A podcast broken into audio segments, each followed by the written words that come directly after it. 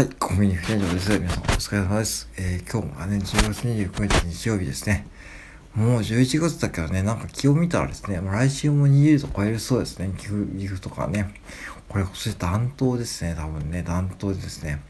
で、今日はね、まあ、いろいろ僕は最近やってるんですけども、改めて、こう自分のこう、なんだろうな、立ち位置を知るっていうことですね。うん。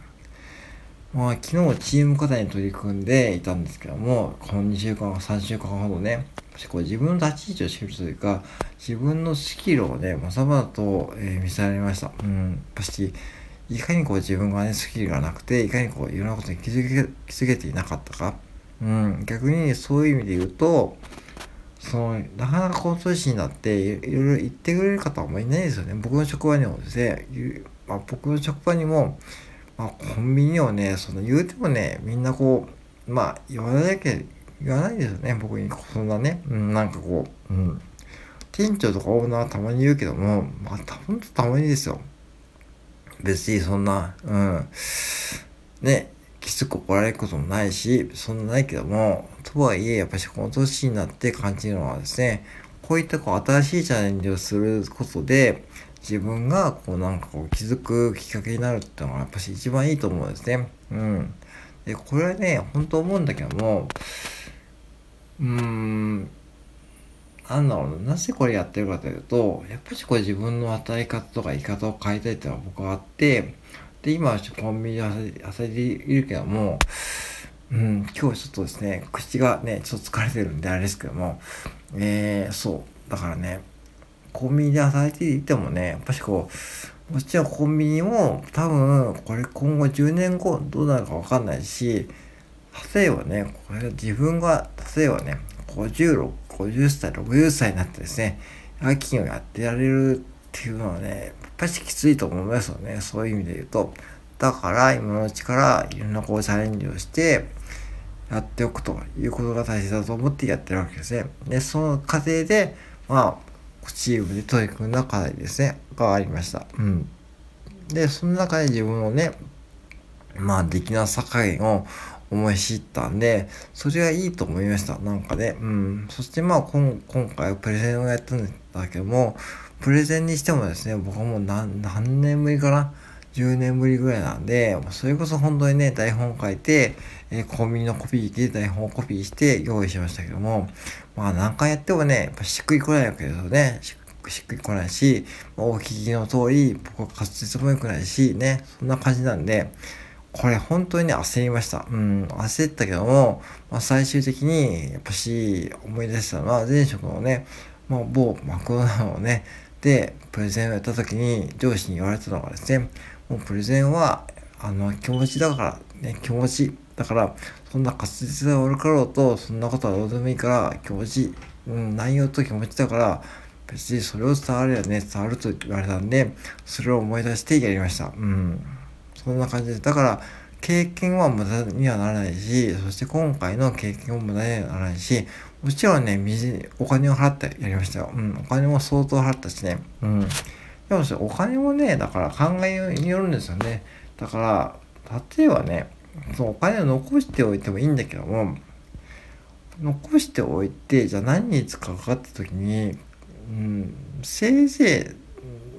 い、なんか、なんか最近欲しいものがなくないですか？そんなにこう、なくないですかって、誰に話してんだって感じだけども、僕はね、そんなに欲しいものって言われてもね、せいぜい今思いつくのはですね、まあパソコン？パソコンって言うてもそんな高いスペックのはいらないんで、まあ中古パソコンでいいのがあればいいなと思ってぐらいですね。だから3、4万で済むと思うし、うん。だからあとは、まあ、いい、いい食材？いい食材っていうか、なんかちょっと抽象的だけども、まあ、最近それは意識してるんで、うん、そういうところですね。これ以外に欲しいものって特にないし、まあ、とりあえず穴の、穴の開いている靴下をね、なんとかしたいと思ってますけども、それぐらいかなと思ってますよね。なんかね、なんかこう車欲しいとか、なんか、えー大きい買い物欲しいとかね、いい、いい家具が欲しいとか、いい机が欲しいとか、でもまあ椅子はね、いいのを買って買いましたけども、うん。とは、以外になんか欲しいものは特にないし、と考えたときに、じゃあそれで、自分の月が上がるんならね、そこに水を切って払って、お金を払って、入ってしまったわけですね。で、当初、入った当初はね、めちゃくちゃ後悔しました。めっちゃ後悔しましたよ。うん。そう、レベルが高すぎるんで、これ、俺ついていけるかなと思って。でもね、そういうところに身を置くと、なんだ、人間って知らぬ間に成長するというか、その気づきというか、やらざるを得ない環境なんで、うん、その、だから、で、やるんですよね。で、やるんだけども、でも、やり方もわかんないし、ね、自分の公式機能もね、低いので、低いと分かったんで、これはもう自分でいろいろ試行錯誤して考えるわけですね。その過程が大事だと思ってるんで、その過程も無駄にならないし、だからそこはお金には変えられないというか、お金を、お金に対するこう価値観を変えることになりますよね。うん。だから、その、お金とかね、経験とか時間とかね、環境とかいろいろあるけども、一番大事なのはですね、お金もそうだけども、むしろ経験とか環境ですよね。うん、特に今環境ですよね。環境を変えていくために僕はね、今こうやって学んでるし、こうやってほぼ毎日スタンド FM をやってるというわけですね。で、スタンド FM をやってきたおかげで、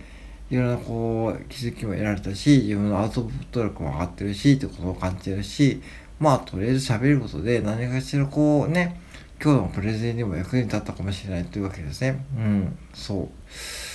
う。だからね、本当にこうなんか、人生で無駄にはならないと思うし、でも、でもこれ勘違いしちゃいけないのはですね、途中でやめちゃいけないっていうわけじゃなくて、なんか、そのよくね、これまた澤さんの本にも書いてたけどもね、書いてたけども、まあ、この間も喋ったけども、ピボットすればいいですよね。別にこうね、気軽にこうなんか、そう、ピオとして自分のこう、いろいろ試すことはやっぱ必要だし、そしてね、なんかこう、そこでいきなりこう正解を求めるんじゃなくて、